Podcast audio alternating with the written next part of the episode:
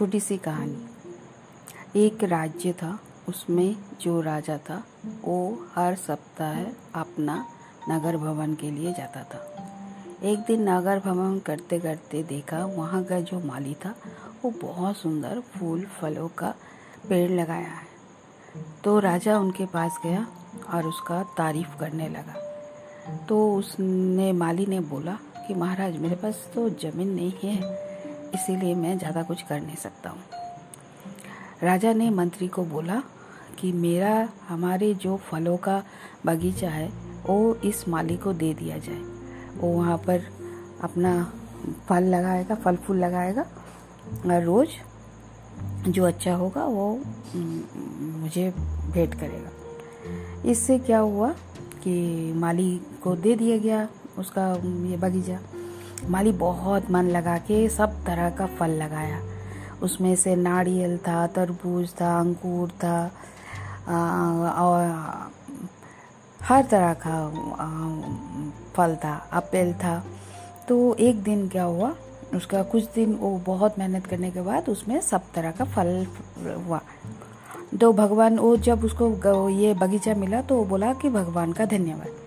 वो हर बात में भगवान का धन्यवाद बोलता था मालिक तो क्या हुआ? एक दिन देखा कि उसका बगीचा में बहुत सुंदर सुंदर सब तरह का फल हुआ।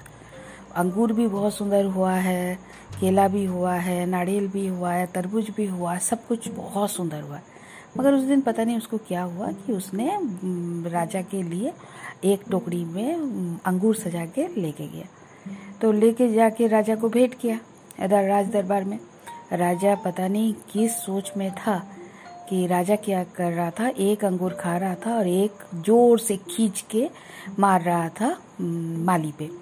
और जितना बार राजा उसको मारता, बोलता, धन्यवाद भगवान।